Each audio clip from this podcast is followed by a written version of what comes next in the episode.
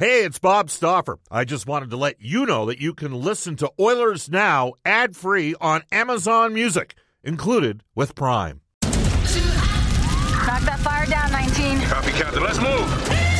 ABC Thursdays. Firefighters, we're family. Station 19 is back for its final and hottest season yet. The subject has explosive chemicals. With fiery romances. You're the love of my life. And Andy is finally in charge. I'm going to be the best damn captain the station has ever seen. Station 19. All new Thursdays, 10, 9 central on ABC and stream on Hulu. Oilers Now with Bob Stauffer. Weekdays at noon on Oilers Radio, 630 CHED. We return to Oilers Now with Bob Stauffer. Brought to you by Digitex. Office Equipment Solutions North America wide? Yeah, Digitex does that. D I G I T E X dot C A on Oilers Radio, 630 CHED. Right, it's 1234 in Edmonton. I want to tell you that guests and Oilers now receive gift certificates to Ruth's Chris Steakhouse. Whether you're celebrating a special moment or simply savoring a night on the town, every meal is an occasion at Ruth's Chris Steakhouse. Now, just before we go to uh, John Shannon for our friends at Legacy Heating and Cooling and pay no overtime rates on their 24-7 service repairs, that's how you build a legacy, legacy heating and cooling. Just before we go to John, and we will have extended open line and text time coming up at 105 today, but you can text us on our Ashley Fine Floors text line, 780-496-0063. Money has texted the show to say, Bob, what are the Edmonton Oilers going to do with Stalock roster-wise? How is carrying three active goaltenders going to work? Uh, I don't have that answer for you at this time, uh, but it's going to be the Oilers are going to have some time to figure it out here because uh, obviously Alex Stalock's going to need to quarantine. Then he's uh, going to need to uh, get back up and running. And so usually what happens in that situation is you're looking about a three week window for players coming from the States into Canada. And they end up what's on uh, known as uh, non roster.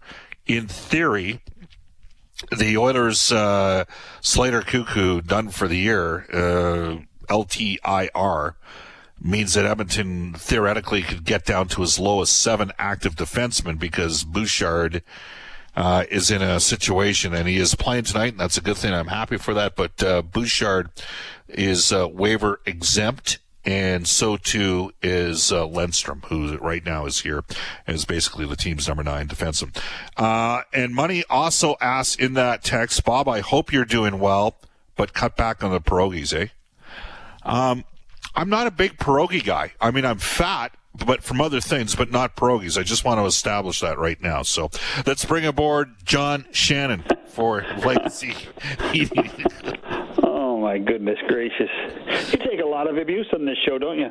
Oh, uh, some often it's deserved, John. I got to tell you, like it. Yeah. Uh, you know what? It comes with the territory. I think it's it's kind of uh, uh money's way of uh, showing the love. You know what I'm saying? Like, hey, uh, don't be afraid to cut back on the pierogies.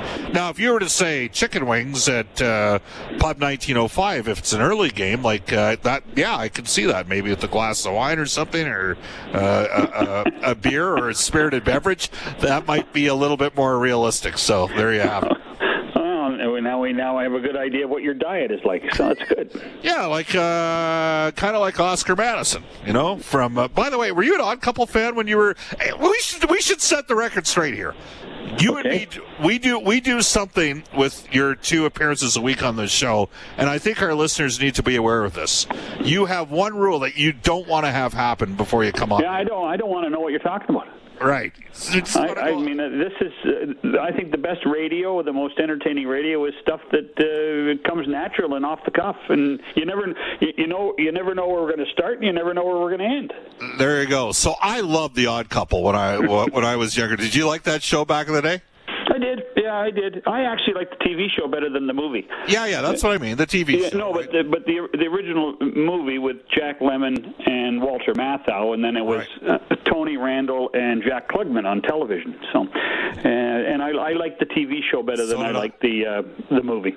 Do you do you remember the one where uh, Jack Klugman got to do Monday Night Football, and so Tony Randall gave him uh, he he coached him up for his appearance on Monday Night Football, and he started insulting Howard Cosell, and people were calling into the station, "Get this," because only Howard was allowed to be the jerk on the on their show. That was one. That one was funny, man.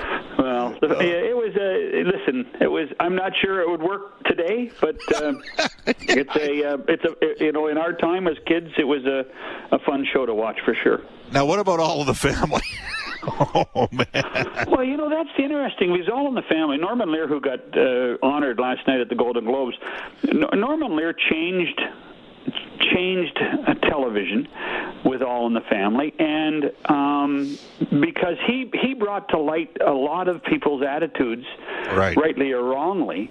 Um, and that that's a great question. I think we think of ourselves much more open-minded and much more liberal about things like this, but uh, in many ways, you wonder if it if it would stand up. Would there be outrage at some of the stuff that uh, uh, Carroll O'Connor's character Archie Bunker said uh, throughout the show? Because uh, there, there's no question he was a he was uh, a small R racist, um, and uh, that uh, he, he believed in certain things um, that that uh, quite frankly a lot of people at the time did think right. uh, fairly or unfairly. And uh, but w- I mean, I would like to think it would work just to open people's eyes, which is what Lear's concept was.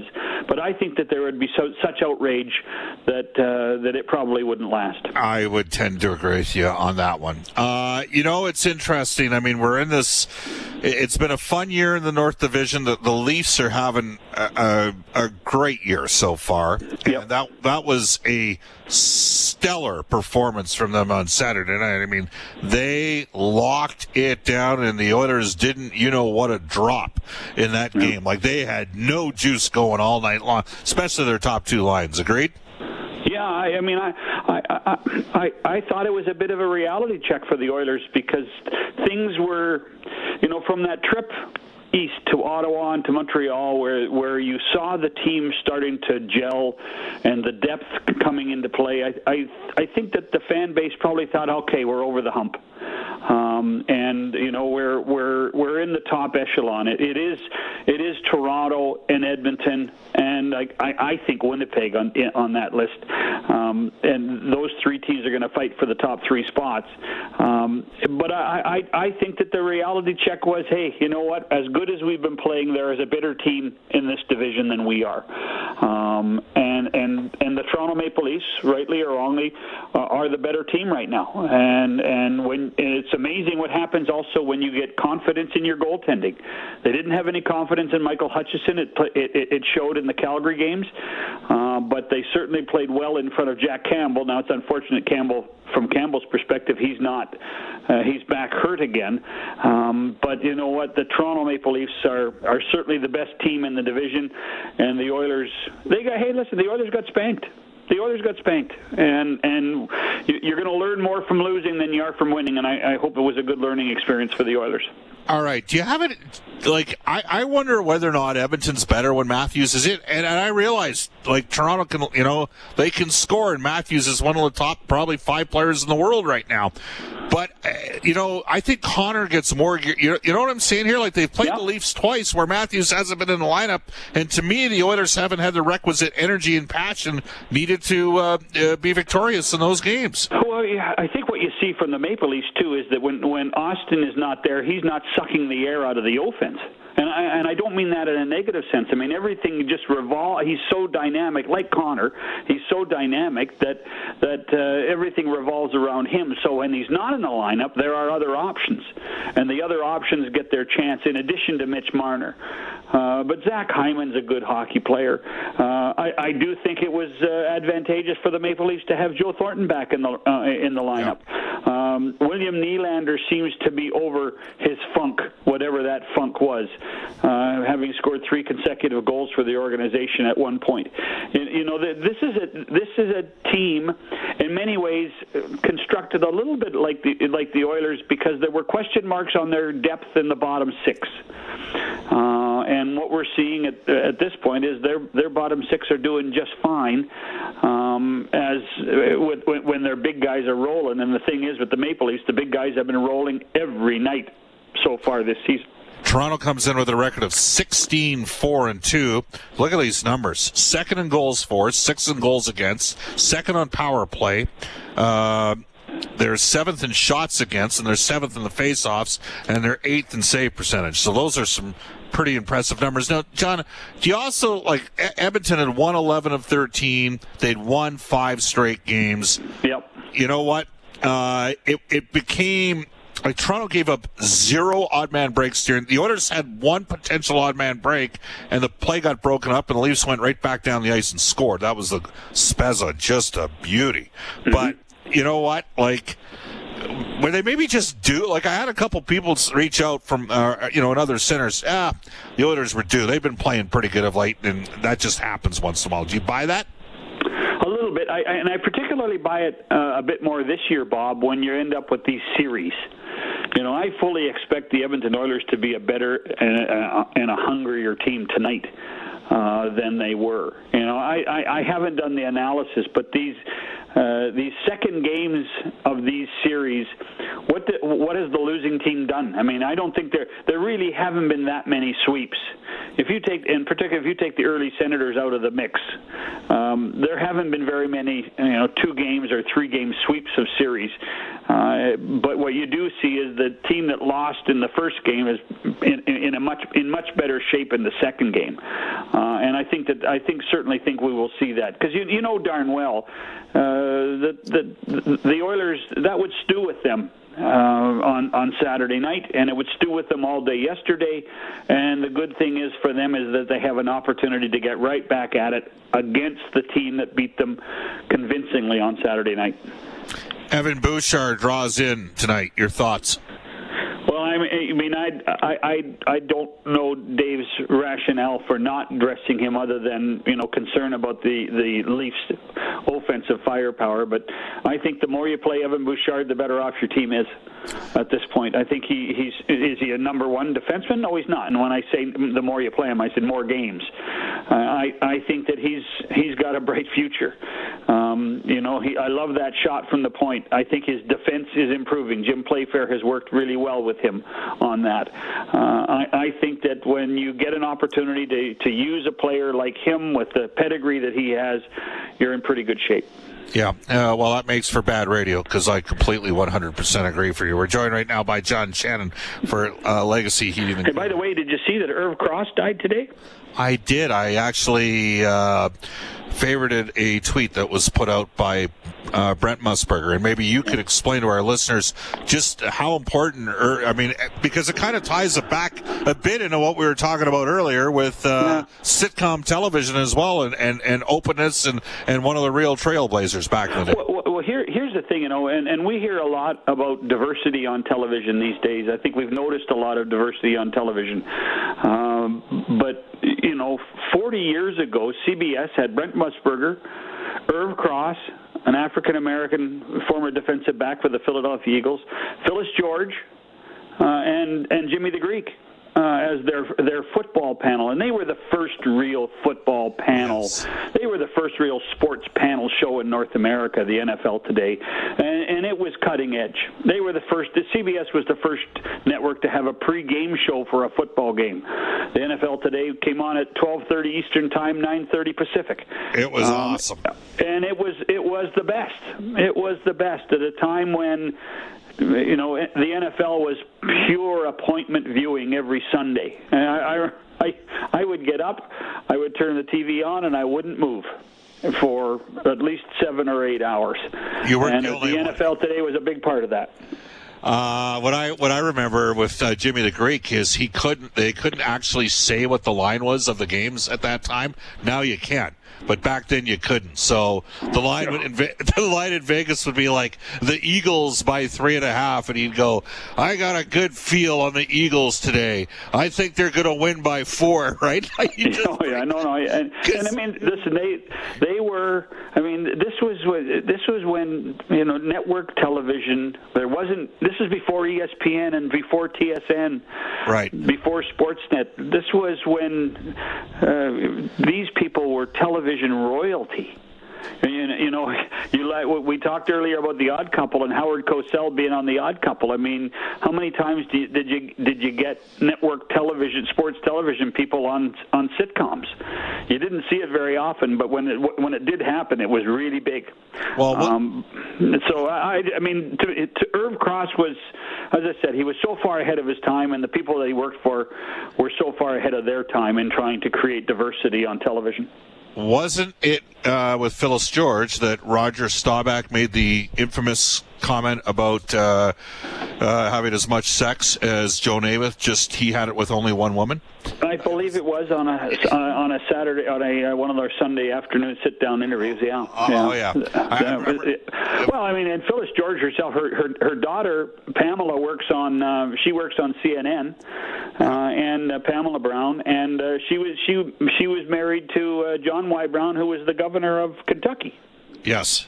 As opposed to Jane Fonda, who was married to the governor of California for a while, wasn't she? Tom, uh, what was what was the name? No, he was he wasn't the governor. He was just a he, he was a, a, a congressman. Oh, okay. I stand corrected. Well, Yeah. there you go. Well, come on, get your politicians and your movie stars correct, will you? I at least got Jane Fonda. I mean, I, I know. Good for you. Good And later, you. well, I'll get, I, hey, I can work TV back into Jane Fonda. Did she not end up uh, later marrying Ted Turner? She did, and and and, and believe it or not, to this day, Ted Dur- Ted Turner will tell you he's he's not very well these days. Ted Turner, who's still alive, will tell you the greatest regret of his life was divorcing Jane Fonda, Well, there you have it. As the man who invented CNN. There you go. As a total aside, we were talking the other night uh, after the game as we watched uh, Montreal and Winnipeg uh, go out. A pretty good hockey game, by the way, at uh, at 1905. Uh, that's two plugs for you, Bakes, today. I hope you appreciate that. We were talking about the smash. And the smash was a punch by Donovan Razor Ruddock, who is a lefty, and he turned his punch because uh, people will, uh, and I don't know how many people in Edmonton are, are close, uh, uh, big time fight fans, uh, but uh, Razor Ruddock uh, fought Kenny Lakusta. Uh, as I recall, that was, I mean, Kenny Lakusta got a good shot in afterwards in a later fight with George Foreman, but Razor Ruddock did pretty well against Kenny Lakusta. He took him down pretty quickly, but he was a heavy puncher, and he fought Mike Tyson twice. Yep. And I and I you recall a second fight that Razor uh, broke his jaw in round four and lasted the full twelve rounds, and he perforated uh, Tyson's eardrum in that fight.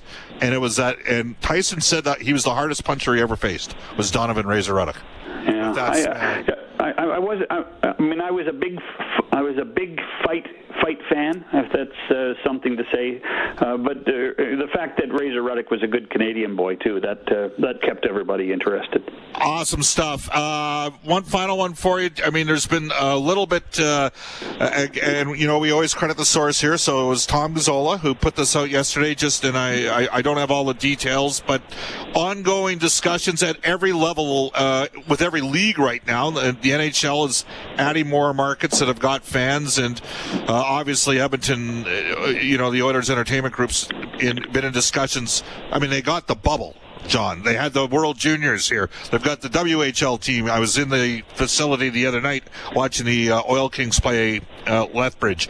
Uh, So ongoing discussions, uh, but this is not something I would think that is imminent in the next few uh, couple weeks, to say the least. Is that fair? I think. I mean, I- I mean, I think discussions in all the provinces have been going on. Yep.